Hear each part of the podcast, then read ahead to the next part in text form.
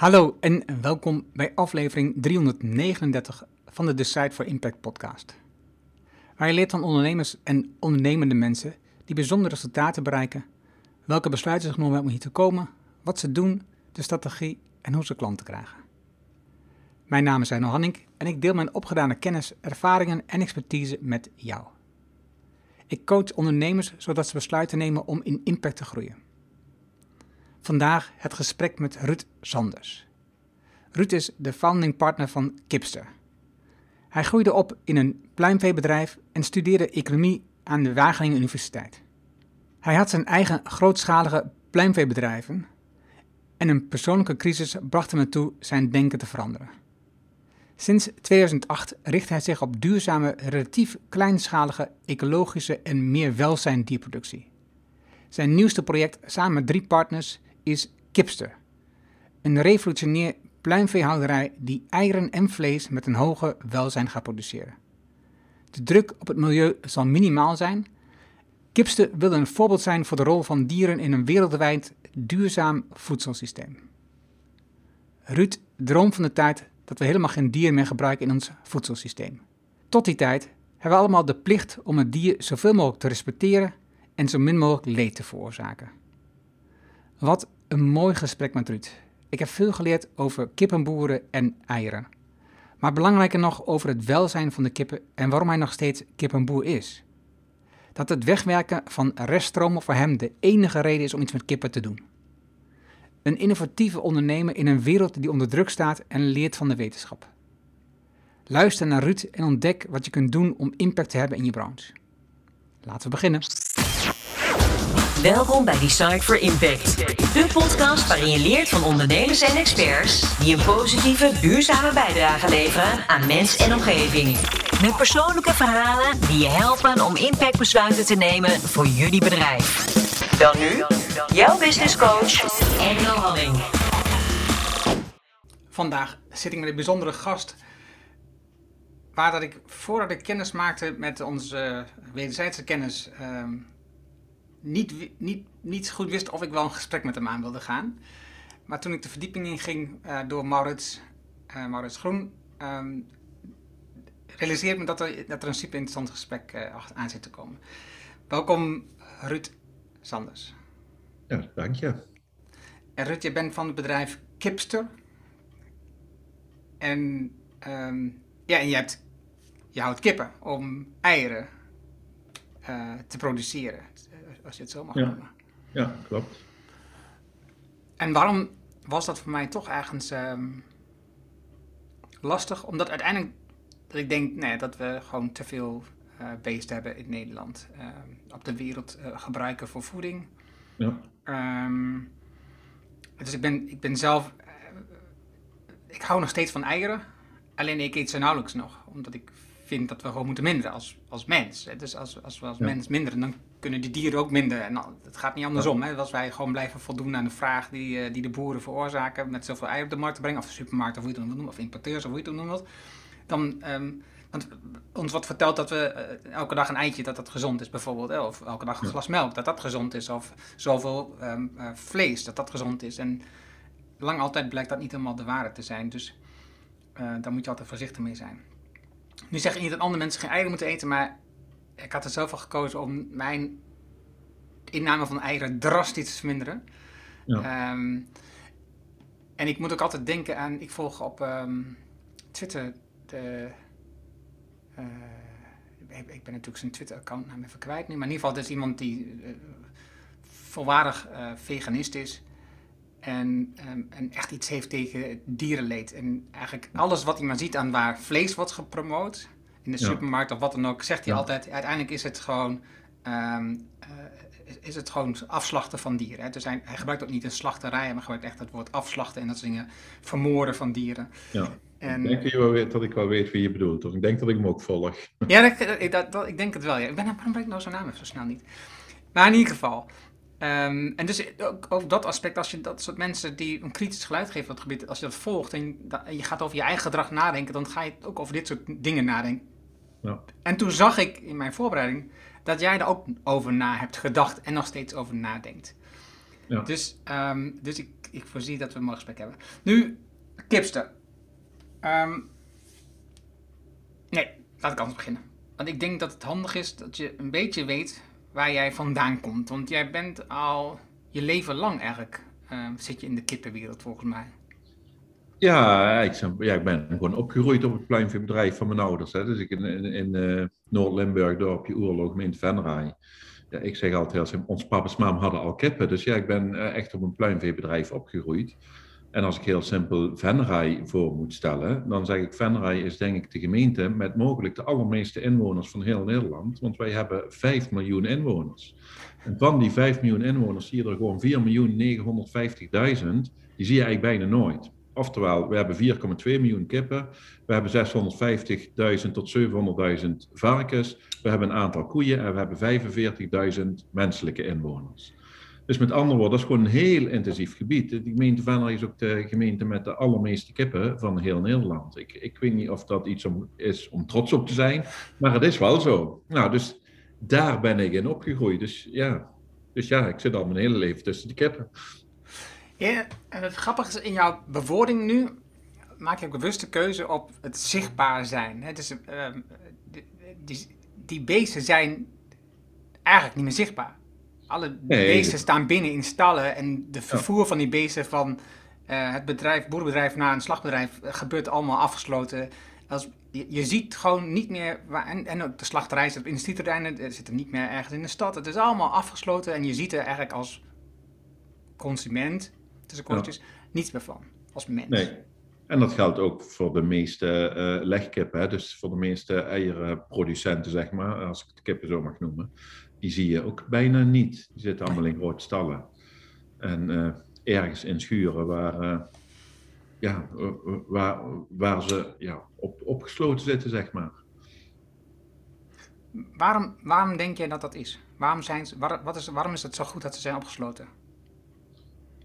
Nou, ik weet niet of dat zo goed is. Ik, Nee, precies. maar ik, ik weet wel hoe het ontstaan is. Kijk, als ik het, als ik het heel, eh, heel. Ik zal het proberen eenvoudig uit te leggen. Maar mijn, mijn ouders die zijn allebei. eh, die worden allebei dit jaar, februari, maart, worden die 80 jaar oud. Dus die zijn allebei geboren in de Tweede Wereldoorlog. En die komen allebei van een eh, klein gemengd bedrijfje uit Noord-Limburg. De een, een uit Metering en de andere uit Oerlo, waar ik dus ook woon. En mijn opa en oma die hadden aan allebei de kanten die hadden een klein gemengd bedrijfje, zoals er destijds heel veel in Nederland waren. Een beetje varkens, een beetje kip, een beetje koeien en een beetje eh, land. En, eh, mijn moeder die zegt me ook nog altijd van, eh, we hadden net na de Tweede Wereldoorlog te weinig geld om eten te kopen voor onze hele familie. Dus wat ze deden was hun eigen boerderij zo goed mogelijk benutten om zoveel mogelijk eten voor zichzelf te maken. Nou, en, en, en dan zegt mijn moeder er nog altijd bij, we hadden eh, vroeger een, in, in de keuken een lange keukentafel, want we open oma en negen kinderen. En aan het eind van de keukentafel, daar stond een hek. En in dat hek, daar stond gewoon letterlijk een varken. En als oma de bloemkool sneed, dat blad wat ze eraf sneed, dat ging naar het varken. De, de kleine restjes die ze niet meer op konden, die gingen naar het varken. Dus na een half jaar was dat varkenvet. En dan was het feest in eh Huizen Ambrosius, want dan werd het varken geslacht. Er werd een half jaar gegeten van het varken. Nou, mijn vader is ook opgegroeid op zo'n bedrijf. En eh, daar waren opa en oma en elf kinderen. Dus mijn vader die had negen zussen en één broer. En zoals dat in de jaren zestig ging, nam mijn vader het, eh, het boer, de zonen namen het boerenbedrijf over.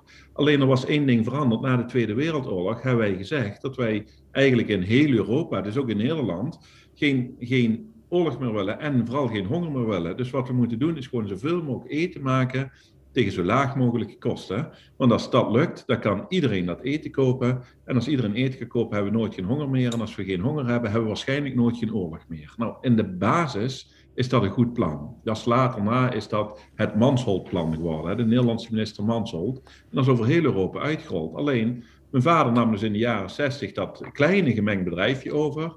Met de opdracht, je moet zoveel mogelijk eten maken tegen zo laag mogelijke kosten. Nou, dat is echt heel simpel. Een economische wetgeving, dan ga je specialiseren en schaal vergroten.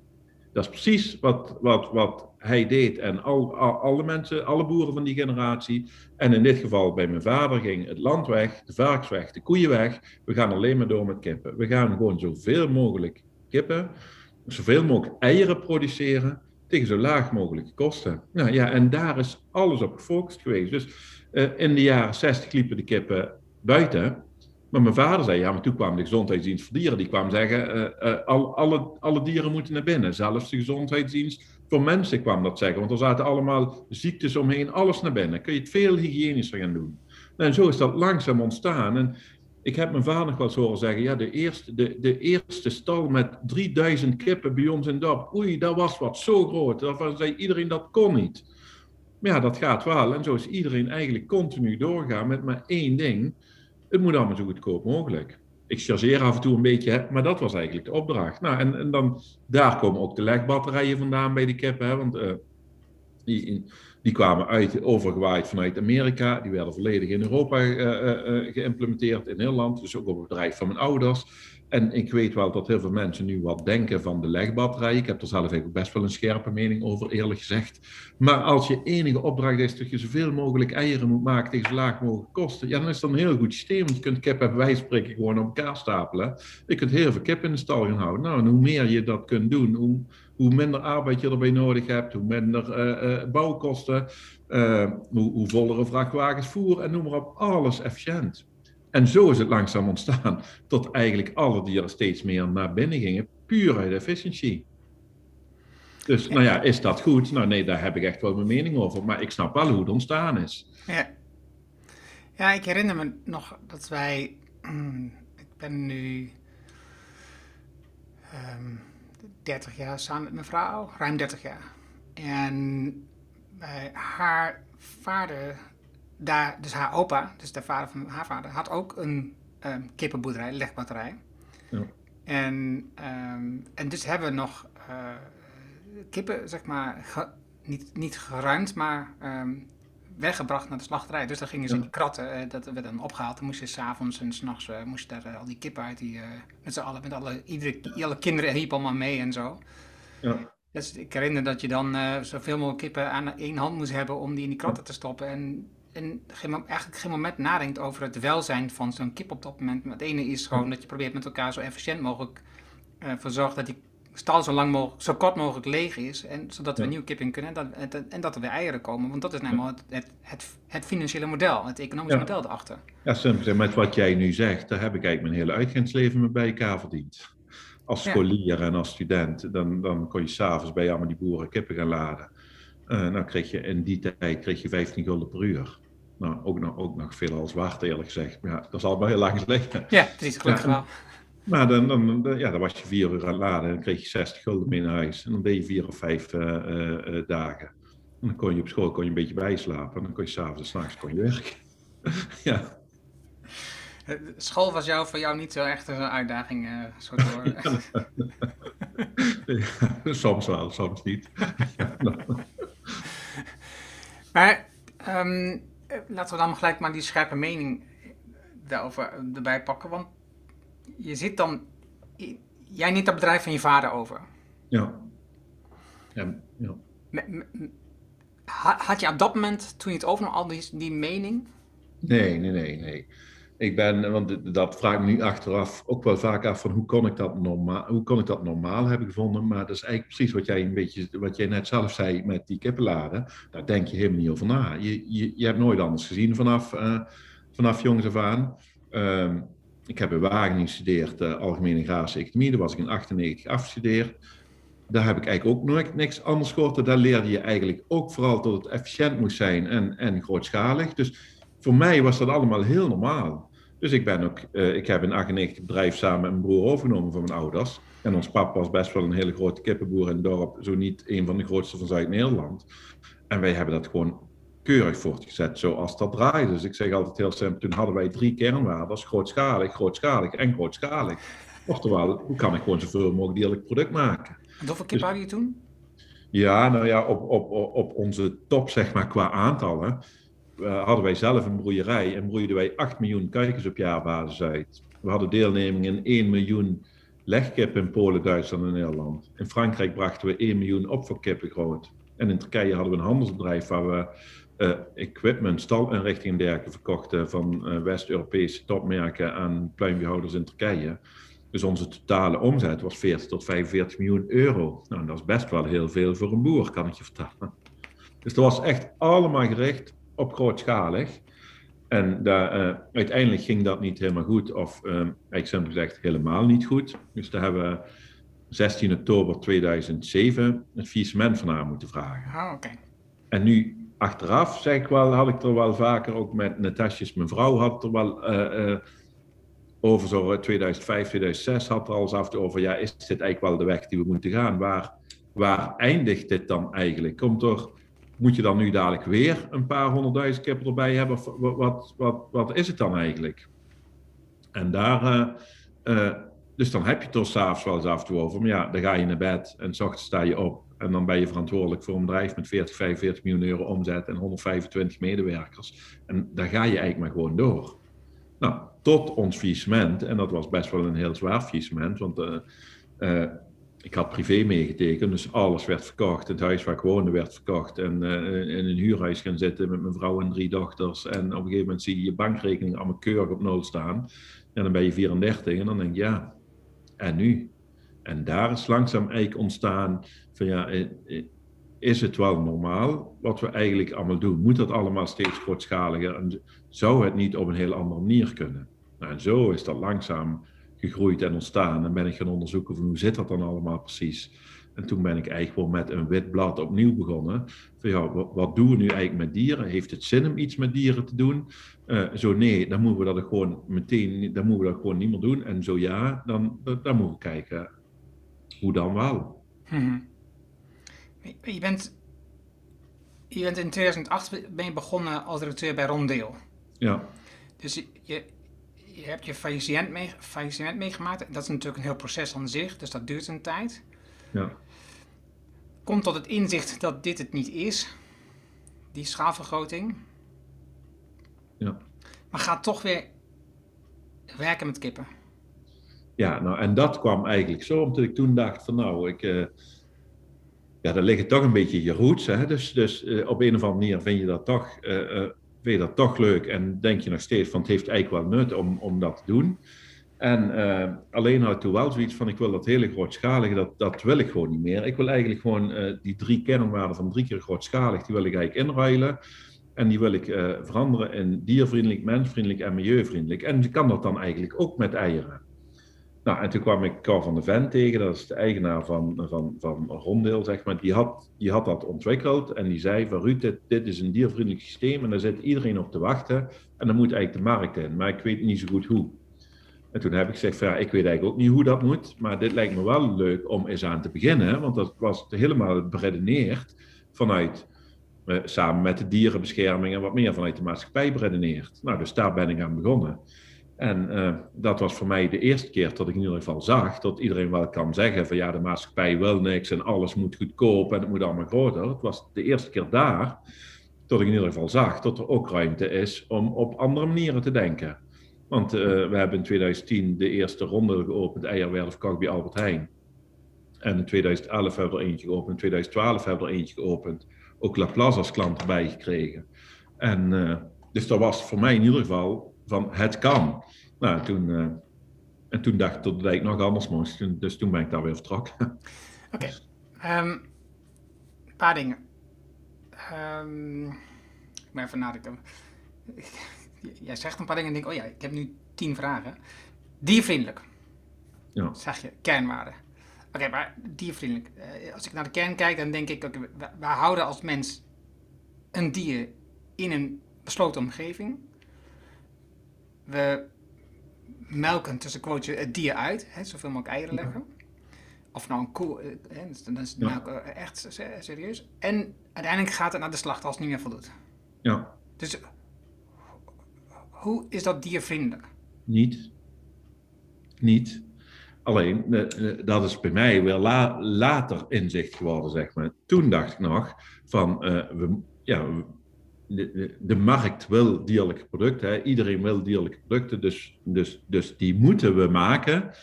Uh, en, en dat moeten we dan diervriendelijk doen. Dus toen dacht ik van, als je ze meer ruimte geeft en, en noem maar op, dan wordt dat diervriendelijk. Als je mij nu zou vragen, dus ik ben na 2012 ben ik daar ook bij ronde gestopt. En toen dacht ik van volgens mij doen we dit nog steeds niet op de goede manier. En toen ben ik me echt eerst af gaan vragen van is er wel een rol voor dieren in het, voedsel, in het voeden van de wereld? Heeft het überhaupt wel zin om het iets met dieren te doen of is dat compleet nutteloos? Dus, en dat kwam ook omdat ik toen een aantal Afrikanen tegenkwam die eigenlijk simpel gezegd, om een, om een heel lang verhaal kort te maken, tegen mij zeiden van ja, Ruud, jullie zeggen dat je heel efficiënte veehouderij hebt, maar wat jullie doen is goede granen en goede mais aan je dieren geven, eh, die je als mens zelf op zou kunnen eten. Dus met andere woorden, je hebt 1 kilogram graan, daar kun je bij spreken 10 mensen mee voeden. Maar jullie in het Rijke Westen geven dan een vark en een kip om via een inefficiënte weg nog twee tot vier mensen te kunnen voeden. En toen dacht ik, uh, er was een nieuw inzicht. Dus uh, eerste inzicht was faillissement en het tweede inzicht was eigenlijk die Afrikanen. Want toen dacht ik van, oeps, je hebt eigenlijk wel een heel goed punt. Maar tot die tijd had ik ook altijd gezegd dat we een hele efficiënte veehouderij hebben. We zijn de allerbeste boeren van de wereld. Dat zijn we overigens ook. Hè. Wij kunnen als geen ander uh, zoveel mogelijk dierlijk product uh, maken van een kilogram graan. Alleen de vraag is of dat systeem wel klopt. En dat was toen mijn volgende inzicht dat ik dacht, ja, maar dat systeem dat klopt helemaal niet. Want we kunnen dat wel roepen dat we heel efficiënt zijn. Maar als we dat gewoon die granen en mais allemaal niet aan dieren geven, maar eten die zelf op, kunnen veel meer monden, kunnen eigenlijk veel meer monden voeden. Ja. Dus toen ben ik gaan zoeken, maar hoe zit dat dan eigenlijk precies met het voeden van de wereld? Heeft, heeft de dier daar wel een rol in? Heeft dat wel zin? En toen ben ik in Wageningen terechtgekomen bij hoogleraar Imke de Boer en Hanna Verzanten deed daar promotieonderzoek. En uh, de titel van haar promotieonderzoek was eigenlijk simpel vertaald de rol van dieren in het voeden van de wereld. En toen dacht ik, daar moet ik bij zijn. Dus toen ben ik, gaan, ben ik dan naartoe gestapt van wat, wat, wat doe je dan eigenlijk? Wat onderzoek je? En dan zit eigenlijk zit heel simpel in elkaar. Wil je zoveel mogelijk monden per hectare voeden, dan moet je eigenlijk alle gronden, uh, alle vruchtbare gronden, of goed vruchtbaar te maken, dan moet je gewoon plantaardige producten voor mensen maken. Dan heb je ook wat gronden waar niks anders groeit dan gras. Als je daar dan toch nog eten van wilt maken, dan kun je dat via een koervergij doen. En dan heb je wat reststromen van het land en reststromen van humane consumptie. En als je, daar, als je dat dan weer efficiënt wilt benutten, kun je dat aan een varken en een kip geven. En die eten dat op en die maken dan eigenlijk van die dingen waar wij als mens niks meer mee kunnen, maken die nog wat eieren en vlees. Dat is eigenlijk het systeem hoe het in de hele wereld zou kunnen, dat misschien wel zou moeten werken. En tegelijkertijd is dat niets nieuws, want dat is precies wat mijn moeder me iedere keer vertelt, wat ze rondom de Tweede Wereldoorlog deden. Dus wij, wij weten het wel, we zijn er alleen de afgelopen 50, 60, 70 jaar een beetje uit het oog verloren. Dus ik ben toen begonnen, daarom zei ik ook als diervriendelijkheid, nee, nee, niet. We zijn eerst gaan kijken van heeft het wel nut om iets met dieren te doen? Nou, en daar kwam dus uit dat dat wel zeker nut heeft, maar dan moet je flink je aantal dieren reduceren. Want als je volgens dat systeem werken, kun je bij lange na niet die aantal dieren houden die wij nu doen. Plus je moet je consumptiepatroon aanpassen. Dus als jij zegt, ik eet nog wel af en toe een ei, maar niet te veel, dan is ik heel goed bezig. Want dat gaat ook niet, je, je kunt niet zoveel eieren eten daarmee ben ik misschien ook wel een van de weinigen, zo niet de enige uh, kippenboer die zegt van nou, je, mag best wel een ei eten, maar doe maar niet te veel, want dat kan helemaal niet.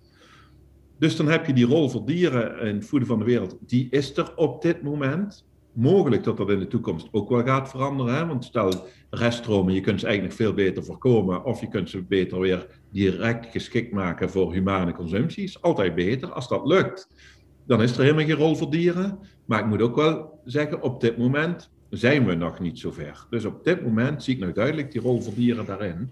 En dan ga je kijken, en hoe kan ik dat dan doen met zoveel mogelijk respect voor het dier? Hoe kan ik dat zo diervriendelijk mogelijk doen? En dan kan ik je nu, eh, de laatste tien jaar heb ik er best wel wat onderzoeken en wat cursussen in gevolgd over intelligentie, emoties, gevoelslevens van dieren. En dan kan ik je in ieder geval zeggen dat dat uh, uh, echt hartstikke moeilijk is. Daarom zeg ik altijd commercieel dieren houden op een diervriendelijke manier. Dat is in ieder geval echt hartstikke moeilijk. En misschien is het wel onmogelijk. Het enige wat je kunt doen, is je best om het zo goed mogelijk te doen. Dus we hebben drie sterren van het Beter Leven keurmerk van de dierenbescherming. Dus iedereen zegt, oh kipster, dat is diervriendelijk. Nou, ik twijfel daarover. Ik denk dat wij het zo goed mogelijk doen. Ik zou niet weten hoe dat ik het beter kan doen voor het dier op een commerciële manier als wat wij doen. Alleen of die kip daar blij mee is en gelukkig van wordt, ja, daar zet ik best wel wat vraagtekens bij, ja. Maar dan zouden wij als mens eigenlijk gewoon echt moeten zeggen, wij doen het gewoon helemaal niet meer. Dus ik, ik zit zelf ook altijd in die tweestrijd, want eigenlijk zou ik zeggen, ja, eigenlijk moeten we het gewoon niet doen. Tegelijkertijd zie ik dat mensen nog heel veel eieren eten. En ik probeer de boodschap te brengen van ja, je moet echt minderen met dierlijke consumptie. Je moet ook minderen met eieren. En die dierlijke consumptie of die eieren die we nog doen, doe dat dan in ieder geval op zulke soort manier als kipster, met als einddoel om over 20 of 30 jaar misschien wel te zeggen van ja, het is ons nu gelukt. We hebben de, dieren, de, de, de productiedieren helemaal niet meer nodig. Ja. Ehm, even terug nog naar Rondeel. En ik ga hier mhm. zo verder, want ik heb wel wat ideeën ook nog hiervoor. Uh, ja. Rondeel.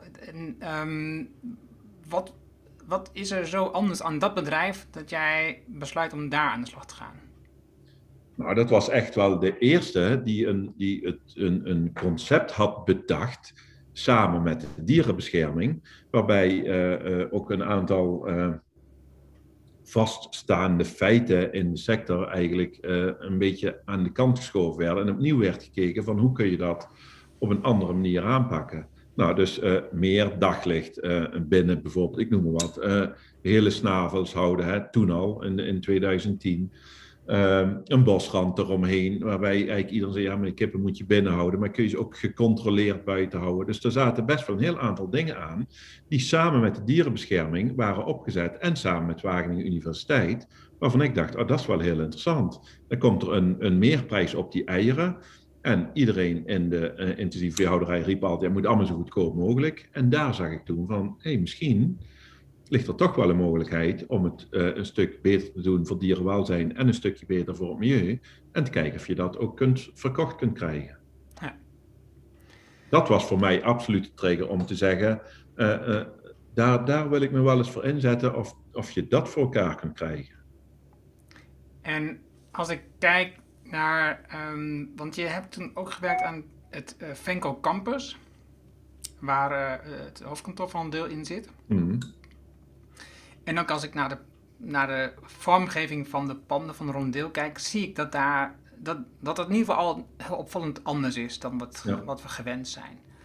Wat, wat, wat betekent die Venco Campus? Wat, wat, wat, wat betekent dat voor jou wat, wat, wat doen die? Nou, de, de Venco Campus, daar heeft eigenlijk de Venco Groep uh, uh, zijn hoofdkantoor. En onder de Venco Groep, daar valt, uh, daar valt Rondeel onder. Maar daar zitten ook uh, andere bedrijven onder die eierinpakmachines maken of die uh, systemen, legnestjes maken voor legkippen. Dus dat is eigenlijk een heel groot internationaal bedrijf die over de hele wereld stalinrichting uh, leveren. Alleen wat, ze hebben nooit iets met kooien gedaan. Ze hebben altijd wel in de alternatieve systemen als scharrelsystemen en zo gezeten. Nou, dus dat was eigenlijk ook voor toen die tijd al best wel wat vooruitstrevend. Kijk, nu, nu kun je zeggen, ja, is, is dat wel nodig om overal op de hele wereld allemaal uh, stallen te bouwen? Nou ja, daar, daar kun je ook weer van alles van vinden. Maar toen in die tijd was dat best, tenminste voor mij, was het best wel, uh, ja, ja, best wel een, een, een bijzonder bedrijf. En die toch ook maar even uh, geld wat verdiende, staken in een ontwikkeling à la een rondeel, zeg. Ja, ja, dus daar ging de winst niet naar de aandeelhouder, maar gaat die gewoon in meer de omgeving. Uh... Ja, alle, allebei denk ik eerlijk gezegd. Oké, okay, okay. dat is goed dat je het zegt. nu, um, even terug nog weer, of nu eigenlijk weer verder naar, naar, naar jullie. Um, waar ik zelf merk, ik heb net een artikel gepubliceerd dat, dat gaat over uh, minder is meer. Mm -hmm. Uh, mede naar aanleiding van het boek van Jason Hickel. Dat boek dat heet zo. Um, en daarin, wat ik zelf zie, ik werk vooral met bedrijven die vanuit mijn coaching, bedrijven die dus een positieve, duurzame impact willen maken op de wereld. Dus iets willen veranderen in het systeem, zoals jullie ook doen. Daarom vind ik het ook gaaf om dit met mensen te praten, om te laten zien dat er voorbeelden zijn dat het anders kan. Maar tegelijkertijd, en jij schetst hem net ook, en daarom wil ik hem even benadrukken, um, zie je ook de, dualiteit. Ja. Het is, je ziet dat, zoals jij, dat je, je zegt, we moeten verminderen, we moeten minder eieren eten en dus ook minder eieren tussen quotes produceren. Maar tegelijkertijd ben je bezig met opschalen. Ja. Je bent bezig met, um, je hebt twee vestigingen nu in Nederland, er gaan waarschijnlijk meer vestigingen komen, je zoekt boeren die dat willen gaan doen.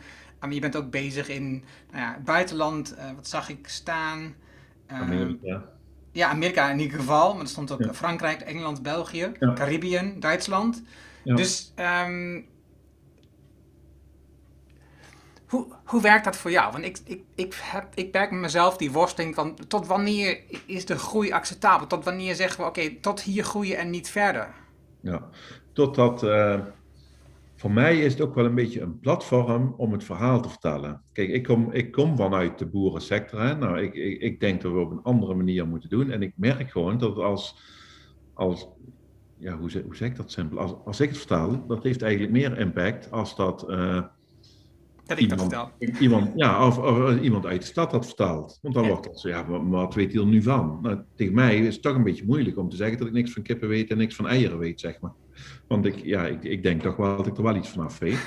En, en, ik, en ik weet ook hoe het allemaal ontstaan is. Dus ik zal ook nooit zeggen van, ik, ik vind ook niet dat alle boeren weg moeten of die het allemaal verkeerd hebben gedaan. Ik weet hoe het allemaal ontstaan is. Maar dat wil niet zeggen dat dat nog steeds de juiste weg is om te doen. Nou, en ik denk dat ik op deze manier een fantastisch platform heb om, om de visie zoals wij hem uitdragen, en het is eigenlijk gewoon allemaal wetenschappelijk onderzoek, hè, uh, van hoe je dat zou kunnen doen, om die visie uit te dragen. Ja, daar heb ik met, hebben we met Capster een, een heel mooi platform voor. Nou, en er kunnen een aantal boeren in meegaan, maar ook, ook, ook lang niet allemaal. Dus voor mij hoeft het niet allemaal Capsters te worden. Maar ik zou wel heel graag zien dat die visie overgenomen wordt. En als die overgenomen wordt, dan betekent dat vanzelf een best wel forse reductie van de veestapel. Zie jij dan bijvoorbeeld in Amerika of ook in Nederland, zie jij dan dat je vooral bestaande kippenboerderijen overneemt of dat je nieuwe bedrijven maakt? Nee, ja, in, in, in Nederland zonder meer nieuwe bedrijven maken, dat gaat eigenlijk bijna niet. Hè? Dus uh, we hebben in Nederland hebben pluimveerechten, dus er kan eigenlijk geen kip bijkomen. Want als je hier een kip neerzet of ik ga hier een kippen houden, moet ik op een andere plek kippen wegkopen, zeg maar. Dus het is altijd vervanging. En in Amerika ja, doen we met een hele, uh, echt wel een hele grote eierproducent zaken. Dat is een, een, hele grote kippenboer. En die stond voor de keuze van of ik ga weer een half miljoen kippen erbij zetten. In cage-free system, zeg maar. Dat is voor hem al een heel stap, want ze doen nog veel in cage. Of ik investeer in 100.000 kipsterkippen. Nou, dan weet ik wel wat ik eigenlijk beter vind dat hij doet. Dus het is evengoed wel een stukje uitbreiding, maar wel op een hele andere manier als dat hij anders gedaan zou hebben. En cage-free, dat betekent, ik zie wel eens beelden van met name Amerikaanse stallen waar dan, ik heb geen idee wat de aantallen zijn, maar ik schat een paar honderdduizend kippen in een stal loslopen op de vloer, op de grond. Ja. ja. Uh, en waarbij de, de um, ventilatie moet blijven draaien, want als ik zou stoppen, dan sterven de dieren van de hitte van zichzelf. Um, is, is dat dan cage-free? Ja, dat is, wat wij, dat is wat wij hier het scharrelei noemen. Ja, precies. Noemen daar cage-free, ja. En er zullen wel wat verschillen in zitten met hoeveel dieren per vierkante meter. Zo, dat, dat weet ik eigenlijk niet eens precies. Want zo nou, ik zag, ik zie, je ziet die beeld, denk je, dit, dit, kan, niet, dit, dit kan niet zijn wat we bedoelen uh, met een, een, een, een diervriendelijke opzet van zo'n, boerderij. Het is dan wel een scharrel, maar het is, dat is niks. Dat is gewoon misleiding van dat woord. Hè? Dat is het woord van misbruiken. Ja, hier heet dat scharrelei, dus daar kun je ook inderdaad van vinden. Ja, daarom zegt Wakkerdier ook, dat moet eigenlijk schuureieren heten. Oh ja. Nou ja, in, in, in, uh, in Engeland heet het ook barreneik, hè, dus hmm. daar komt er meer in de buurt. In Duitsland heet het bodemhaltungsei, nou dat klinkt ook wel anders, zeg maar. Uh, dus, dus nee, dat, dat klopt wel. Ja, ik, ik vraag me ook af, dat is voor mij ook wel een van de, de vragen geweest toen uh, na ons visement, van wat moet je nu doen? Hè? Is het nu verstandig om te gaan investeren in, in scharrelkippen? Nou ja, ik, ik denk eerlijk gezegd niet, want uh, ieder boer die het wel doet, die moet mooi doen. Hè? Dat, dat moet, iedereen is vrij, zou ik maar zeggen, eh, zolang je aan de wet houdt. Alleen wat ik daarin zie, is wat je eigenlijk doet, is gewoon zoveel mogelijk eieren produceren tegen zo'n laag mogelijke kosten. Dus je doet eigenlijk precies hetzelfde wat mijn ouders deden, alleen met een iets ander systeem. Nou, dan kun je, naar mijn beleving, kun je ook op gaan zitten wachten dat je dezelfde discussies gaat krijgen. Dan krijg je vanzelf de discussie of Polen en Oostblok het niet veel goedkoper kan. Maar je krijgt ook de discussie of het wel diervriendelijk is. Je krijgt ook de discussie of het niet te slecht is voor het milieu en, en, en. Dus ik denk dat we daar eigenlijk wat beter over na zouden moeten denken. En dan kom je vanzelf, ja, ik kom dan iedere keer tot dezelfde conclusie. En dat is die conclusie die ik getrokken heb naar aanleiding van het wetenschappelijk onderzoek naar rovendieren en het voedsysteem en minderen, minderen, minderen en dan echt fors minderen. En dan een beetje wat je nog doet, op een zo goed mogelijke manier. Hoe zie jij, want nu hebben we te maken met uh, de vogelgriep, hè? En ik weet niet wanneer deze podcast luistert, maar dit is nu. Hè, we zitten nu op 2022, begin 2022. En ik zag van, de, uh, van het weekend, toen mijn vader leed in Haaksbergen, zag ik de borden langs de weg staan met, uh, ja. met rijverboden. Um, en, en, die borden hebben we eerder gezien, in, ja. in, in, deze omgeving ook. wat denk jij dat de rol is? Want dat gaat eigenlijk puur over de verspreiding van de ziektes op die, op die boerderijen. Mm. Maar ook in deze tijd hebben we te maken met corona. En dus met, we, hebben steeds meer met virus te maken, waar mensen mee te maken krijgen. Wat denk jij wat de rol is van um, de hoeveelheid kippen die we hebben, misschien de hoeveelheid dieren die we hebben, op uh, de kans van? Wat heb jij daar ondertussen over geleerd? Ja, die, die is heel groot. Dat, um, kijk, wij hebben altijd, en dat heb ik zelf ook altijd gezegd, wij zeggen altijd van uh, uh, de wilde vogels zijn het probleem die, die vliegen het rond en dan komt het in de stallen terecht en dan hebben we een drama. Want dan moeten we, moeten we het, het ruimen of doden of vermoorden, net hoe dat je noemen wilt, zeg maar, maar dan moet alles weg. Alleen als je teruggaat naar hoe het ontstaan is, en, en, nu praat ik weer gewoon wetenschapsnaar, want dan luister ik naar Thijs Kuiken, die is viroloog en vogelgriep-expert, die zit in Rotterdam. En die zegt eigenlijk gewoon heel simpel, het is al lang bewezen dat de vogelgriep die is ontstaan op een pluimveebedrijf. Ik geloof in China met ganzen, dat klopt, maar dat zou ik dan even wel na moeten kijken. Want er was altijd wel vogelgriep, ook bij wilde vogels, maar dat was altijd laag pathogeen. En dat wil zeggen, niet gevaarlijk. Alleen, dan komt dat in een grote boerderij en daar komt zo'n virusje bij één gans, maar dan zit er zoveel bij elkaar dat dat virus heel snel rond kan, à la corona. En dan slaat dat van laag pathogeen, slaat dat over naar hoog pathogeen, dus het muteert naar hoog pathogeen. En dan heb je in één keer een probleem, want uh, laag pathogeen is niet gevaarlijk, zeg maar, en hoog pathogeen is heel gevaarlijk. En dan zie je ook simpel alle kippen of ganzen of kalkoenen of wat dan, ja, eigenlijk gewoon omvallen. Die gaan gewoon, gaat de helft gaat gewoon dood. En daarom wordt het ook meteen geruimd. Dus doordat we zoveel kippen of vogels, pluimvee op elkaar hebben zitten, daardoor kan laag pathogeen ieders keer uh, muteren naar hoog pathogeen. Nu wel ondertussen het geval dat de wilde vogels ook het hoog pathogeen meekrijgen. En dat was tot een aantal jaren geleden was dat helemaal geen probleem. Want zo'n vogel, ja, hoe cru klinkt, maar die redt het gewoon niet. Die, die, die, die leeft nog een uurtje en dan, dan valt hij naar beneden en, ja, en klaar, zeg maar. een beetje oneerbiedig gezegd. Alleen nu zijn er wilde vogels die zijn bestand tegen het hoogpathogene uh, vogelgriepvirus. Dus die nemen dat mee. Die gaan aan het reizen, wat wij met corona ook volop doen. En die nemen het mee naar andere landen, dan wel andere werelddelen, dan wel andere dorpen. Dus in feite heeft de intensieve veehouderij een hele grote stem in de vogelgriep. En dat is geen prettige boodschap. Hè? Dat, dat, ik vind dat ook geen prettige boodschap, maar ik kan het wel niet anders maken dan dat. Thijs Kuiken die is bij mij geweest hè, op Kips toen ik ervan hem hoorde. Toen heb ik hem een keer uitgenodigd, want ik wilde graag weten hoe dat, dat zit. En die is, was volgens mij begin 2020, als ik me niet vergis. En die liep een keer bij mij rond op het bedrijf. We hebben 24.000 kippen in één kipster zitten. Nou, dat, is, dat klinkt best wel heel veel, maar dan ben je toch nog relatief kleinschalig. Maar die zei gewoon, ja maar goed, als ik hier kijk van hoeveel plek dat er is... en als ik puur naar vogelgriep kijk en mutaties... ja, dan moet je eigenlijk maximaal 3000 kippen houden. Ja, toen dacht ik van, oeps, ja, oh. toen moest hij ook wel even slikken. En dan denk je, ik weet het nu, ik kan er nog niet direct iets mee... Maar ik, ja, kan er in ieder geval weer over nadenken. Er is een knopje aangezet en, en, en dan zien we wel even. Maar uh, zo moeten we maar continu verder kijken. En ik vind dat je daar dan continu voor open moet staan. Kijk, het, het, het ergste wat we kunnen doen, en, en dat is wel misschien wel iedere sector eigen, van als je een beetje aangevallen wordt of je aangevallen voelt, dat je meteen gaat zeggen, het is allemaal niet waar, het ligt aan anderen en zo. Nee, ja, nee, het, het ligt aan ons. Alleen heb ik 1, 2, 3 de oplossing? Nee, dat is weer wat anders. Ik, ik moet zeggen, ik ben diep onder de indruk van jouw um, inzicht en uh, kennis. Dat is wat je hebt opgedaan de afgelopen jaren. En, en, en hetzelfde wat ik ook heb, is, is dat je aan de ene kant kennis hebt en aan de andere kant nog niet zo goed weet hoe je het zou moeten organiseren. Dus dat zijn de twee dingen. Je hebt natuurlijk je hebt inzicht en kennis verkregen en daar kun je wat mee doen, maar er zijn ook dingen waar je nog niks mee kunt omdat je nog niet weet hoe je het moet oplossen. Ja. Maar, maar het helpt je wel om vooruitgang te maken. Het helpt je wel om de volgende stap te zetten richting die oplossing.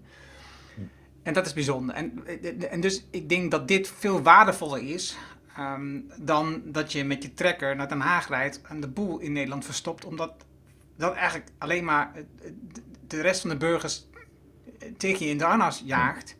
En eh, zij nog meer denken dat die boeren de ellende veroorzaken. Ehm, ik denk dat een eerlijk verhaal zoals jij nu vertelt over met kennis en inzicht die, die je tot nu toe hebt vergaard, voor duidelijkheid, dat is ook nog niet alles natuurlijk. En dat is telkens wat dat beheer.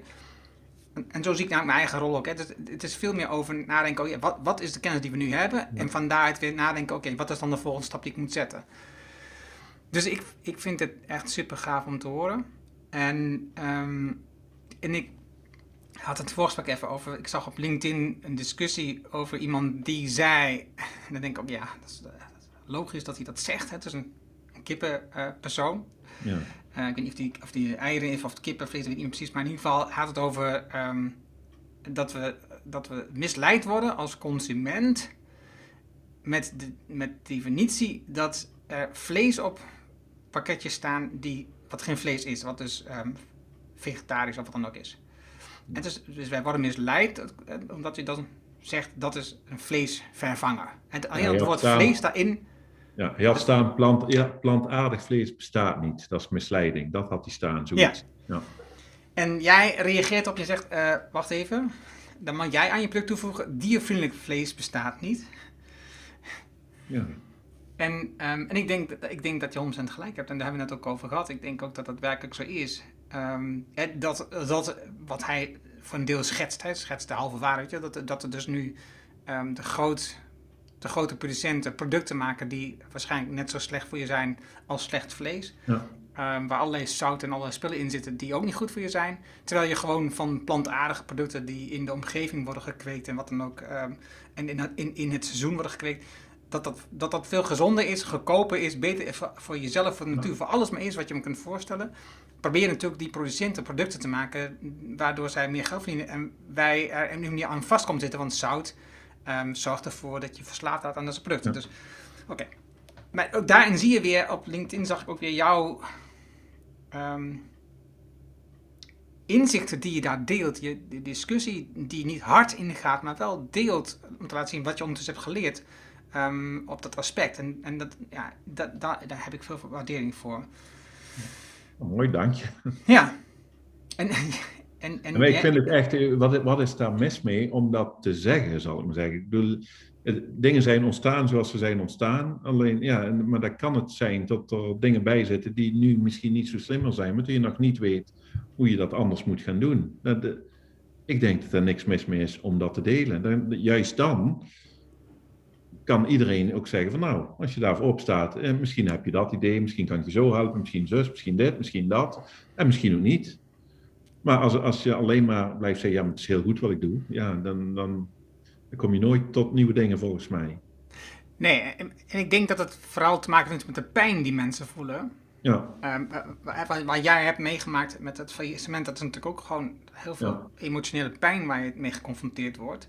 Ja. Um, maar, en als je geconfronteerd wordt met um, iets wat je nu doet, waarvan je eigenlijk, eigenlijk zelf wel weet dat dat niet klopt, maar je zit vast in het systeem. Ja. En dat je de pijn hebt bij jezelf, dat je A, tot de conclusie komt dat je dit nu pas inziet, dat het niet klopt. En B, dat je eigenlijk nog geen enkel idee hebt hoe je het oplossen. Hoe je uit deze gevangenis komt waar je in zit. Daarmee praat ik voor duidelijkheid niks goed. En tegelijkertijd um, geeft het wel begrip.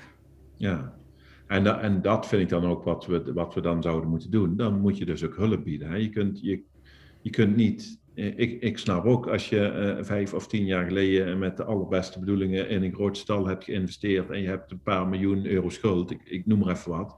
Ja, snap ik ook dat, dat, dat je in alle staten bent als iemand zegt van ja, daar moet je maar eens mee stoppen. Maar dat zou wel heel anders zijn als er iemand aan tafel komt en zegt van volgens mij is de dijk niet meer de bedoeling, uh, we gaan het afbouwen of kopen jou weg, maar je krijgt een goede vergoeding, je stallen worden afgebroken, hoeveel heb je nodig? Uh, hier heb je een bedrag dat je de komende vijf jaar je nergens zorgen over hoeft te maken, kun je rustig gaan zoeken naar ander werk of een andere invulling of ik noem maar iets. Dan, dan ben je elkaar aan het helpen. Alleen ja, soms, soms ja, dat is trouwens ook wel altijd een beetje het nadeel van social media. Als je niet oplet, sta je heel snel heel heel ver tegenover, heel strak tegenover elkaar. Terwijl dat, dat hoeft eigenlijk niet. Ik denk dat bijna iedereen ondertussen wel, kijk, dat we naar minder dierlijke producten moeten gaan qua consumptie. Daar zal bijna niemand het meer mee oneens zijn. Nou, tot nog lang niet iedereen dat invult en in zijn consumptiepatroon erin weet te zetten. Dat is ook allemaal waar. Maar ik denk dat je niet meer veel mensen tegenkomt die het daar niet mee eens zullen zijn. Nou, vervolgens, als je het daarover eens bent, kun je dan ook zeggen van hoe gaan we dat nou allemaal zo respectvol mogelijk voor iedereen doen. En, en dat laatste stukje, dat ontbreekt nog wel eens af en toe. Dat dan zie ik misschien ook wel net iets te weinig leiderschap in de politiek. Hè? Want dan, dan heb je een aantal leiders nodig die, die daar gaan meehelpen hoe we dat dan gaan doen. Als, ik even met wat je checken.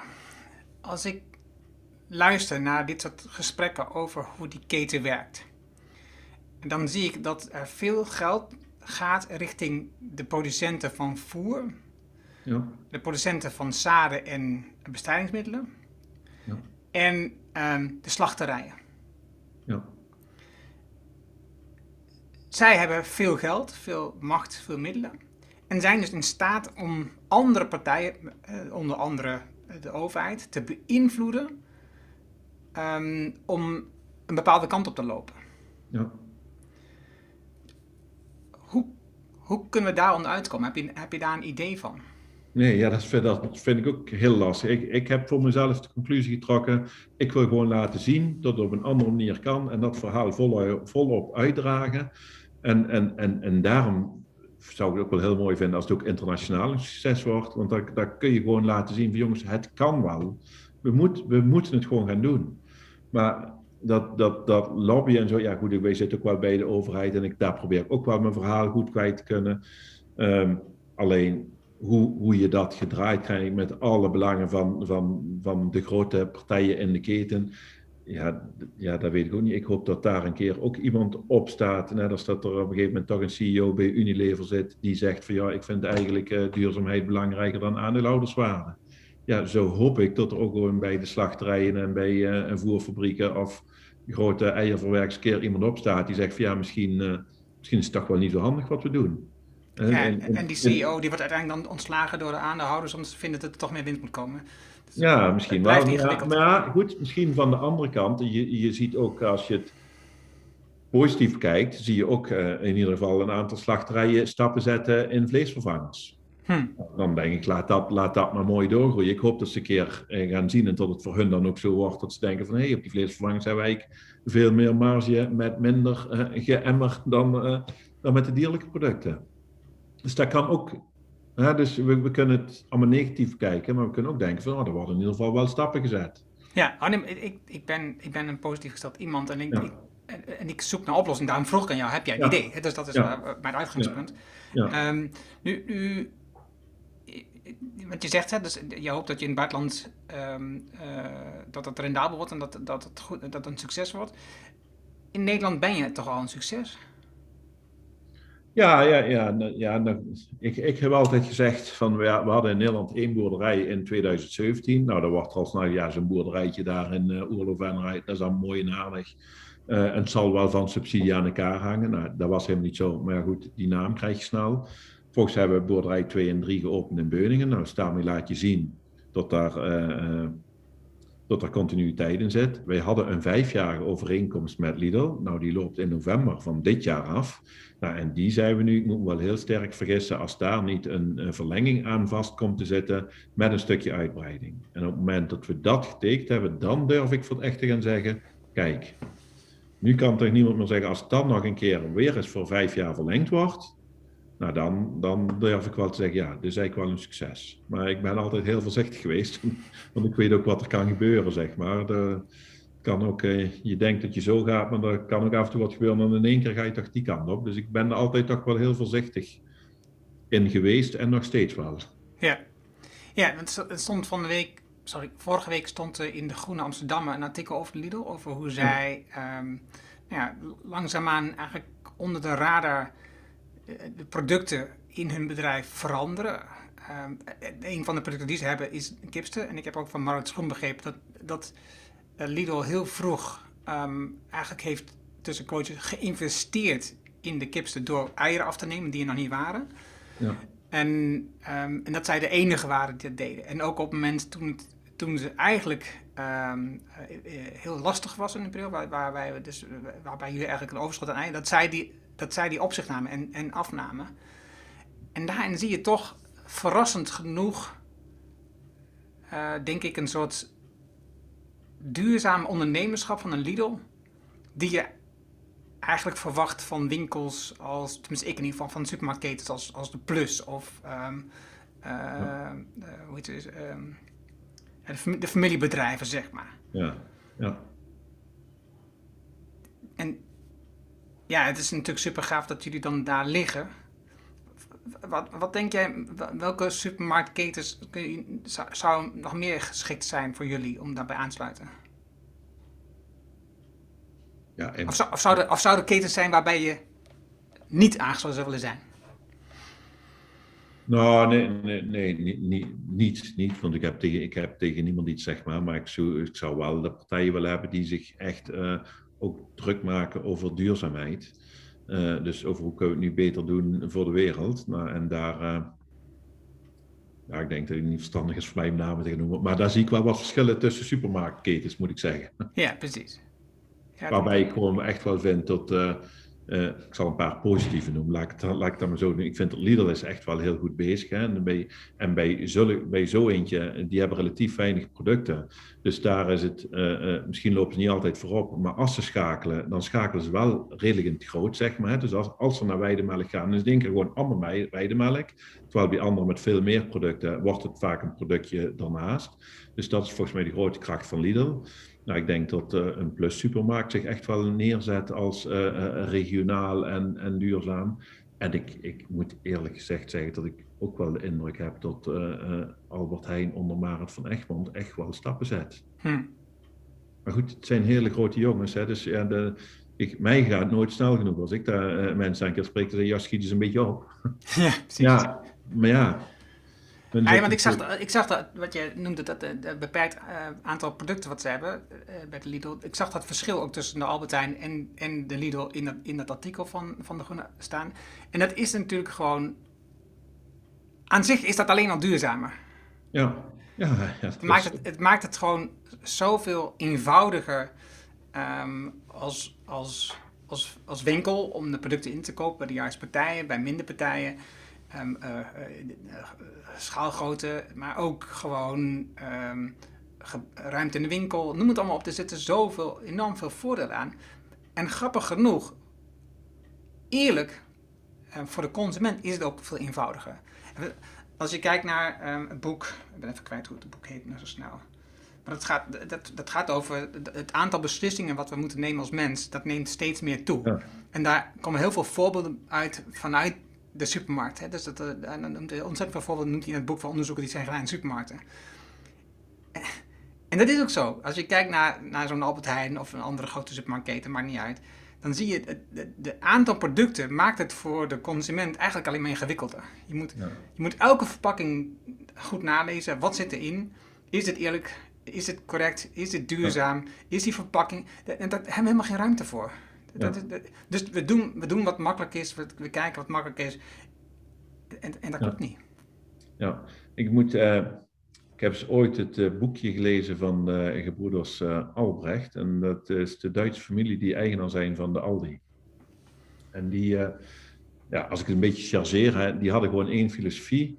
Van het moet niet aantrekkelijk zijn, mensen moeten de winkel in komen, ze moeten zo snel mogelijk uit met zoveel mogelijk product. Nou ja, dat is ook een filosofie, zeg maar. Uh, en, maar wat die deden, daar stond er gewoon letterlijk in, als je bij ons binnenkomt en je wilt pindakaas, dan loop je naar het schap pindakaas, heb je keuze tussen één potje pindakaas en dat pak je, dat doe je in, in, in je winkeltje, in je winkelwagentje en dan ga je weer verder. Als je bij een andere grote retailer komt, in Duitsland of Nederland, dan ga je naar het schap van een pindakaas hebben, staan er 29 verschillende potjes pindakaas. Dan moet je dus ook nog gaan denken, welke pindakaas wil ik eigenlijk hebben. Dus hij redeneerde vanuit, mensen moeten gewoon snel mogelijk weg, dus geen keuze, is gewoon pakken en weer verder. Maar als je dat nu doortrekt naar deze tijd en je zou inderdaad naar duurzaamheid kijken, dan kun je wel gewoon zorgen dat je de goede pindakaas hebt en dan koopt iedereen automatisch de juiste pindakaas. Als ik, als ik zie met kipster want Lidl heeft uiteindelijk ook maar vier verschillende uh, uh, doosjes eieren, of ja, met ons erbij vijf dan. En ik denk dat er best wel een aantal mensen onze eieren kopen, zonder dat zij weten wat ze precies kopen. Maar ergens gehoord hebben van, oh, dat zal wel, dat, ik heb ergens gehoord, dat is een goed ei, dus ik pak dat ei. Nou ja, prima. Voor mij hoeft niet iedereen zich erin te verdiepen, want dat, dat ik verdiep me ook niet in alles. Dat, dat gaat niet. Dus moet je eigenlijk zorgen dat, dat er een aantal partijen zijn die gewoon de juiste producten in het schap hebben zitten en dat je daarop kunt gaan vertrouwen. Precies. Maar dan hebben supermarkten links en rechts, alle trouwens, nog wel af en toe wat stappen te zetten. Hè? Ja. Nou ja, ik, ik, zag in het verhaal van Lidl ook, het ging voor mij over nu 35% van de producten bij de Lidl die op het niveau zijn waar ze, zit, waar ze willen hebben. Dus er zit ook nog heel veel verbetering, ook in de Lidl alleen al. Terwijl ja. eigenlijk die heel geruisloos het meest vooruitstrevend zijn. Tenminste, vanaf een afstand lijkt dat zo. Ik zag op jullie website staan dat jullie met jullie bedrijf hebben 12 innovaties. Mm en, die komen natuurlijk uit jouw drie kern waar je net noemde. Maar een paar opvallende. Um, Haantje de voorste, wat betekent dat? Ja, nou, ik heb niet tegen gevraagd of ik onze website even nog eens gekend. Want nee hoor. Maar dat zal, uh, dat zal uh, betrekken op uh, onze haantjes die we grootbrengen. Normaal gesproken worden de haantjes eigenlijk, omdat ze geen eieren leggen, zeg maar, zijn die in de legindustrie totaal oninteressant. En voor iedere legkip die geboren wordt, wordt ook een haantje geboren. En die worden dan eigenlijk normaal gesproken direct vergast. Althans, dat was destijds toen wij begonnen. Uh, en wij hadden zoiets dat, uh, waarom zouden we dat doen? Je kunt ze toch ook dan groot brengen. Dan hebben ze in ieder geval nog een leven. Doe dat dan zo diervriendelijk als mogelijk. En, uh, en dan hebben ze een rol in het voedselsysteem. Dus dat is wat wij doen. En daarmee zeggen we iedere keer, als je twee van onze haantjes hebt, kun je in principe een vleeskuiken voorkomen. Dus waarom zou je aan de ene kant haantjes gaan vergassen en aan de andere kant een hele vleeskuikenindustrie opbouwen? Um, dus zo zijn we met onze haantjes aan de slag gegaan. En dat zal uh, haantje de voorste betekenen. En haantjes die zitten dan in een aparte stal of hoe werkt dat dan? Ja, ja, ja, ja, ja. De eerste 17 weken zitten onze kippen ook ergens anders. Hè, want dan moeten ze uh, uh, groeien, een beetje couveuse-achtig zitten, zeg maar, warme temperaturen. Dus daar zijn we niet op ingericht. Dus de eerste 17 weken zitten ze op een ander bedrijf. En die komen met 17 weken komen ze naar ons toe. En de haantjes zitten ook op zo'n soort bedrijf. En die gaan met 14 weken dan naar de slachterij. En um, nu uh, in het stukje dierenwelzijn voorop, dat was het eerste punt, um, staat dat een kip bij jullie zo'n 590 dagen leeft. Dat is een legkip. Ja. Wat is de gemiddelde leefduur van een legkip bij een normaal boerderij? Ja, dat zal niet, dat zal niet veel anders zijn. Oké, okay. oké. Okay. Want die hadden dat op dat staatje vergeleken met um, uh, de, de, de, de, gewone kip, zeg maar, de, vlees, de vleeskip, dat wordt ja, ik. Ja. Um, denk, ja, dat is waarschijnlijk niet helemaal een eerlijke vergelijking en die, en die snap ik nu ook. Nee, en dat komt omdat wij van deze kippen maken wij ook vlees. Dus Ja. op een gegeven moment aan het eind van de leg maken we er vlees van. En als je dan kippenvlees zou willen eten, zeggen wij dan iedere keer, pak dan die uitgelegde kip en het haantje, want dan heb je wel de langstlevende kippen gehad. En, en wat, doen, uh, wat doen de gemiddelde uh, eierbedrijven met hun legkippen dan? Die worden allemaal geslacht, maar ongeveer, uh, ik denk 50 tot 70 procent van alle geslachte legkippen, die worden verkocht in Afrika. Ik zou ook kunnen zeggen, die worden gedumpt in Afrika. Want wij willen ze om wat voor reden ook niet eten, of zit er weinig vlees aan, noem maar op. Dus wij gooien dat ergens neer waar wij er zelf geen last meer van hebben. Nou, dan kunnen we zeggen, dan hebben de Afrikanen wat te eten. Nou, dat klopt. Maar tegelijkertijd voorkomen wij dat die Afrikanen zelf een business op kunnen bouwen, want wij gooien daar voor dumpprijzen neer. Dus eigenlijk houden we de mensen gewoon arm. Goed dat je dit zegt, want dit is dus ook echt zo'n punt. Wat we dus doen in het Westen al, uh, al een paar eeuwen, is ja. gewoon ervoor zorgen dat wij hier groeien ten koste van de, de mensen en de uh, omgeving, de ecologie ja, ja, op het zuidelijk halfrond. En de uitbuiting van de mensen en, en de ecologie, um, waardoor wij kunnen groeien. Nou, dit is weer zo'n typisch voorbeeld. We dumpen de producten daar. We hebben over al die tijd dus het afval en alle rotzooi van, van die kippen en de dieren en varkens hier in Nederland. Het vlees gaat ook nog weg, dus gebruiken we ook niet. Kan niet eens, want zoveel vlees kunnen we niet eens op in Nederland. Dus het is weer, dit is zo'n typisch kromme redenatie. Um, dan heb je het over de gezonde positie van de boer. Ja. De boer ontvangt een eerlijke prijs voor de eieren. Wat is, wat is, um, wat, wat, wat schat jij in wat het verschil op dit moment is met een normale eierboer? Wat, wat, voor, niveau qua inkomen en zo leeft die? Ja, op dit moment is dat hoog. Dat komt omdat de eierprijs relatief laag is en de voerprijs is uh, relatief hoog hè, in, in, in de gangbare pluimveehouderij. Dus daar is het uh, inkomen nu echt heel erg matig. Wat wij, wat, uh, maar dat, kan, dat moet ik eerlijk zeggen, dat kan ook andersom zijn. Hè. De eierprijs kan ook af en toe heel hoog zijn en wat vrij je dan ook. En uh, de voerprijs heel laag. Vaak is dat afhankelijk van allemaal externe factoren, externe markten. ik heb ooit een column geschreven, daar schreef ik in van, de titel was Hoera vogelgriep. Toen was er vogelgriep in Amerika. Daar werden heel veel kippen uh, afgeslacht. Nou, voor de wereldwijde eiervraag doet dat iets, zeg maar. Dus alleen al tot daar vogelgriep was, schoot hier de eierprijs omhoog. Dus met andere woorden, omdat een andere kippenboer in de lende zat, konden wij heel veel geld verdienen. Nou, en wij, hebben iets, wij willen van het systeem af. Wij willen gewoon een eerlijke prijs hebben, berekend op de boerderij. Daar moet, de boer moet gewoon netjes zijn inkomen kunnen verdienen. Dus die heeft een bedrijf, daar moet hij zijn arbeid voor verrichten. Nou, dan krijg je, maakt even niet uit wat, maar 50.000 of 75.000 euro per jaar voor. En vervolgens moet je voor je risico, moet je bepaalde winst draaien. Nou, en dat hebben we in ons systeem erin gerekend, dat dat altijd zo is. Dus onafhankelijk of de voerprijs nu hoog is of laag, of, en, of de, de, marktprijs van eieren hoog is of laag, dat doet er bij ons allemaal niet toe. Wij zorgen gewoon dat als de boer netjes zijn werk doet, dus hij verzorgt zijn kippen gewoon goed en hij verzamelt zijn eieren op een goede manier, dan krijgt de boer gewoon een heel net inkomen, wat in ieder geval meer is dan, uh, uh, dan, dan het gemiddeld inkomen. En die draait een stuk winst voor zijn risico. Een paar elementen die ik hieruit wil halen. Je hebt het over uh, de eierprijs, Oké, okay, dat is dan de supermarkt voor een deel van dat is de wereldmarkt van voor Hoeveel procent van de eieren die in Nederland produceert, gaat eigenlijk naar het buitenland? 70. Holy moly. Dan moet ik wel eerlijk zeggen, van die 70 is weer ongeveer 50 Duitsland. Dus, okay, maar dat maakt niet uit.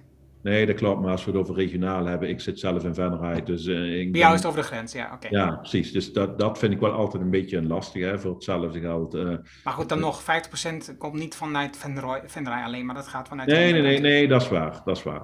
Ja. Oké, okay, dus dat is één wat ik...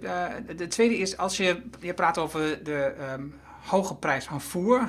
En in jullie systeem Um, want dat komt ook in die 12 innovaties voor, heb je juist, en dat heb je ook eerder verteld, te maken met dat je juist afval van voeding, wat wij als consument gebruiken, dat geef je aan die dieren. Dus je, hebt, je staat eigenlijk, tenminste ik neem aan dat afval, dat je daar heel weinig voor betaalt. Dus je staat eigenlijk veel meer los van die voerprijs van die producenten. Ja, dat is niet helemaal waar. Okay. Omdat de, de reststromen, die, die, die krijgen eigenlijk een waardering ook uh, gebaseerd de oude prijs. van de feiten zijn het gewoon granen die we voeren. Alleen dat zijn granen die zijn eerst verwerkt op brood of beschuit of noem maar op. En die het uiteindelijk niet gered hebben tot humane consumptie. Dus vaak liggen er toch wel afspraken aan ten grondslag dat die een, een, uh, de, de, de graanprijs uh, een beetje volgen. Wacht even, wacht even. Welke afspraken? Wie maakt die afspraken? Met, uh, wij hebben bij ons Nijse Company, dat is eigenlijk de voerfabriek, die haalt die reststromen op.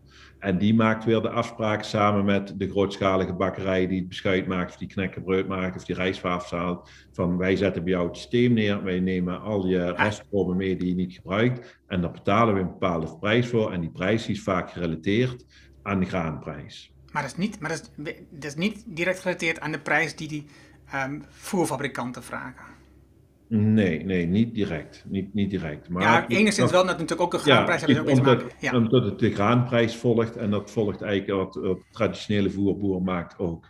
Uh, nou zijn die grondstoffen vaak inderdaad dan wel net iets goedkoper, maar uiteindelijk moet je het wel allemaal uh, op gaan halen, je moet het allemaal verzamelen. Dus het productieproces is dan wat inefficiënter, waardoor het uh, qua kostprijs zeker niet goedkoper is.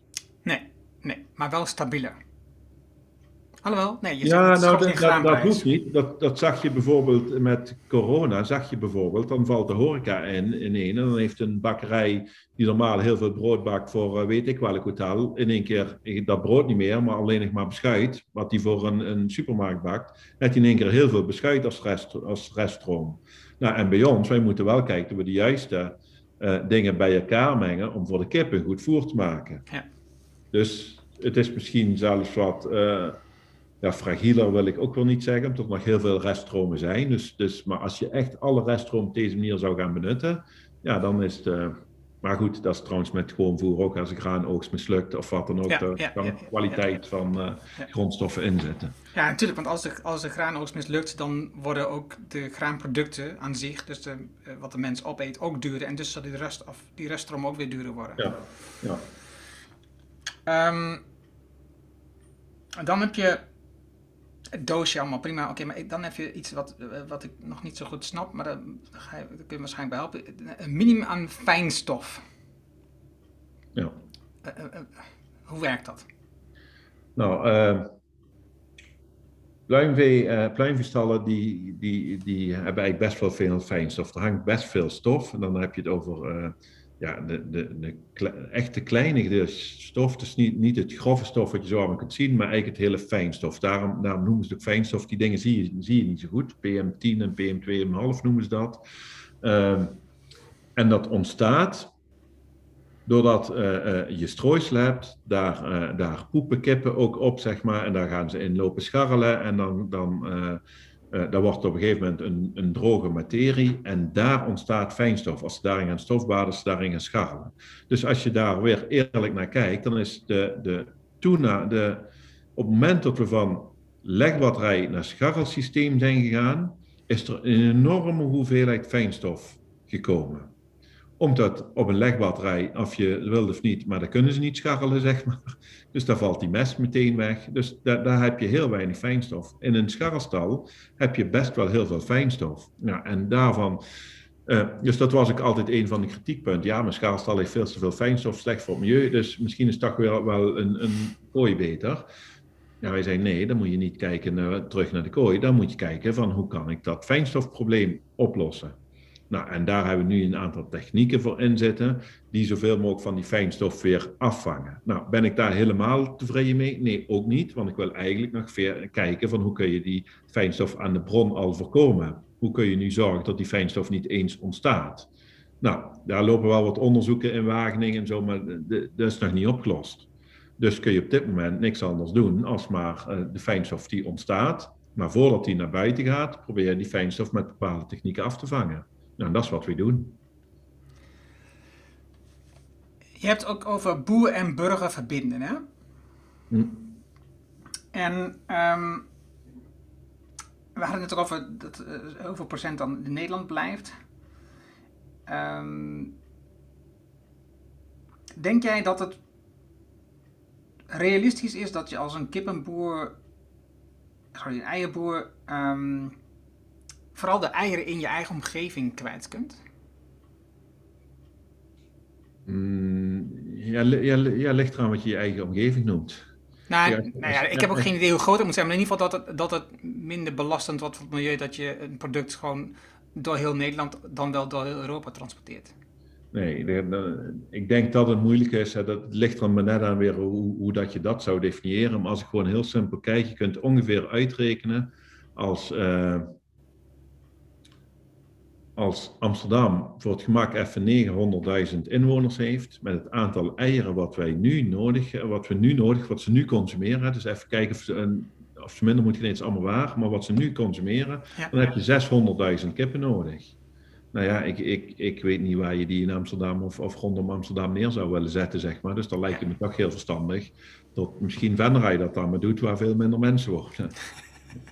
Ja, Maar goed, Dus- als jij, dus als, als jij dus toegaat naar het staal, regionale. Dat, vind- dat vind ik vaak een, een hele last. Ik vind dat Ja. transport, transport is ook oh, in je CO2-uitstoot is transport echt maar heel minimaal. Hè. Er zit veel meer in de grondstoffen en in, eh, Hmm, en, en, en wel, eh, hoe dat je dat weer produceert en, en, en waarmee, hè, van welke energiebronnen je gebruik maakt. Dus echt veel minder in transport. Dus ik, ik heb niet zo moeite met eieren van Venray naar Amsterdam brengen of van Venray naar, eh, eh, naar Düsseldorf of weet ik wat. mhm. Maar ik heb er wel moeite mee als we gaan produceren om te zeggen van ja, maar eh, ik, ik moet poeder maken voor China. Dan denk je ja, dat kunnen die Chinezen prima. Maar in Noordwest-Europa een goede samenwerking met elkaar opzetten en kijken waar je wat het efficiënt kunt maken. Voor mijn part in de Flevopolder eh, aardappelen voor München en in München maken ze, misschien- ik, ik, weet het niet, hè, maar maken ze uien die wij in Nederland weer kunnen gebruiken. Als dat het efficiëntste systeem is en de grond op die manier eh, het beste benut kan worden, dan denk je prima zo'n systeem op kunt zetten. Ja, er valt in ieder geval dumpen van kippen in Afrika valt in ieder geval weg. Dat valt er allemaal niet onder, nee, dat klopt. ja. Nee. Maar ik denk ook en, dat en, en, ook, en ook niet het, uh, het halen van mais en soja en weet ik wat allemaal uit Zuid-Amerika of Nee. Amerika of waar dan ook. Nee, nee, het kappen van regenwoud voor soja in eh, Zuid-Amerika bijvoorbeeld. eh, Nee, nee, nee. Ruud, ik, ik ga een eind aan maken. Ik, ik, ik weet zeker dat ik nog een heleboel van je kan leren. En dat heeft vooral ermee te maken dat ik gewoon weinig kennis van, van dit product heb. Ondanks dat ik in een vrij boerrijke en ook kippenrijke omgeving woon. Ehm, maar je doet het op een manier die heel bijzonder is en anders is. En daarom kan je daar veel van leren. Ehm jullie hebben ondertussen veel prijzen, onder andere het duurzaamsbedrijf van Nederland in 2020. Ehm, ook veel andere bedrijven met hardgroeiende bedrijven en innovatiefste bedrijven, noem maar, op. Ehm, dus, dus blijkbaar doe je een heleboel dingen heel erg slim en goed. Ehm, en dat denk ik ook als ik naar je, naar je verhaal luister. Maar ook als ik niet alleen naar je verhalen luister, maar ook gewoon kijk hoe je erin staat. En, dat je ook telkens weer je eigen ehm, houding van vandaag bekijkt, kritisch bekijkt. Is dit wel, is dit wel de juiste weg? Moeten we nog verder doorgaan? En meestal is het antwoord ja. Ehm, dus ik ben blij dat ik veel van je geleerd heb vandaag. En wat, is, wat is op dit moment jouw grootste uitdaging met de kipster? Ehm, nou, de grootste uitdaging, als je zou kijken qua, eh, qua uitbreiding, dan is de grootste uitdaging om het in de landen waar we naartoe gaan, om ook echt precies het concept zoals we het hier neer hebben gezet, om, om te borgen tot dat ook altijd blijft kloppen. Hè? Want ik ging in Nederland Oerlo, daar woonde ik drie kilometer vandaan, dus ik ben er zo en ik ga even kijken of alles klopt.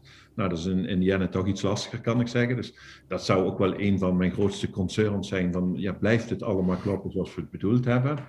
En uh, een, een, tweede, die, die is iets groter. Ik, ik wil eigenlijk een beetje opletten dat we als kipster niet een, ja, hoe zeg ik dat netjes? Of misschien moet ik het niet netjes zeggen trouwens, maar uh, ik wil geen excuustruus worden om maar eieren te kunnen blijven eten.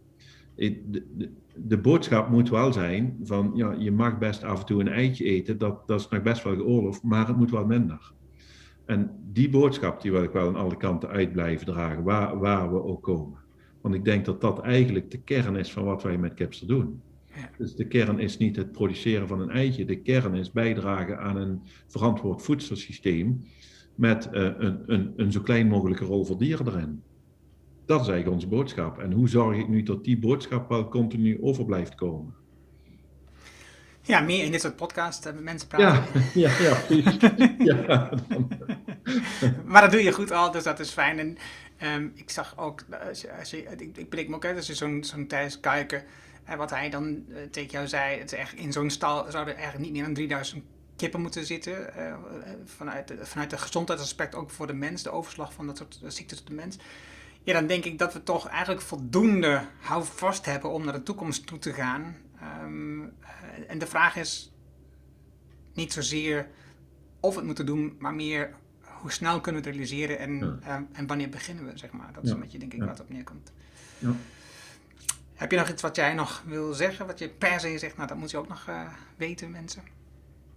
Nou, volgens mij hebben we, het al, hebben we de belangrijkste dingen wel gehad. Eén uh, ding waar we het helemaal niet over gehad hebben, wat ik dan toch ook nog wel even wil noemen, is het klimaat. Hoe kun je nu een zo min mogelijk invloed hebben op het klimaat? Het is niet voor niks dat we ook uh, naar alle dingen kijken. Hoe kunnen we onze carbon footprint continu verlagen? En uiteindelijk, dat zijn we ook ieder jaar mee bezig. Hè? We hebben zelfs nu een milieu-impact begroting gemaakt, dus een klimaatbegroting gemaakt voor 2022. Continu verlagen. En het laatste stukje wat we echt niet kunnen voorkomen, dat compenseren we. Dus daarmee zijn we ook een klimaatneutraal ei. Ik, dat zijn allemaal afgeleide, vind ik, als je hebt gekozen voordat je iets met dieren gaat doen. Dan moet je wel op alle andere facetten, dus ook nog even los van dierenwelzijn, ook op alle andere facetten continu kijken hoe kan ik het zo goed mogelijk doen. Zo hebben we net even fijnstof gehad, maar zo heb je ook energie, zo heb je ook klimaat, zo heb je een heel aantal andere dingen. En, en, en dat houdt het ook boeiend, zeg maar. En dat houdt je ook druk. ja. Nou ja, als je, als je naar kipster.nl gaat, de website van jullie, dan zie je de foto's van jullie boerderij met ja. volledig volgelegd met zonnepanelen. Ja. Uh, dus daar, de, de, als je de panden ziet, dan zie je al gelijk van... Oké, okay, hier wordt in ieder geval ook over duurzaamheid over nagedacht, ja. ook over milieu nagedacht. Dus voor mij was het eigenlijk um, logisch, maar ja. ja. je hebt gelijk, ik ben blij dat je het gezegd hebt, dankjewel. Dankjewel Ruud voor dit gesprek. Ja. Alsjeblieft, jij ook bedankt. Dank je. Dat was het mooie gesprek met Ruud. Je vindt de namen en links die we noemden in het artikel dat bij deze uitzending hoort. Ga daarvoor naar decideforimpact.com slash show 339. Wil je vanzelf automatisch de volgende aflevering op je telefoon ontvangen? Dat kan heel eenvoudig. Heb je een iPhone, dan zit daar standaard de Apple Podcast app op. Open die app, zoek de Decide for Impact podcast op en klik op abonneer. Denk er ook even aan dat je aanvinkt dat je alle afleveringen wilt downloaden. Heb je een Android-telefoon, installeer dan eerst bijvoorbeeld de Player FM app.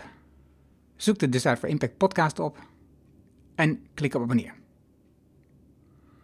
Dankjewel hiervoor.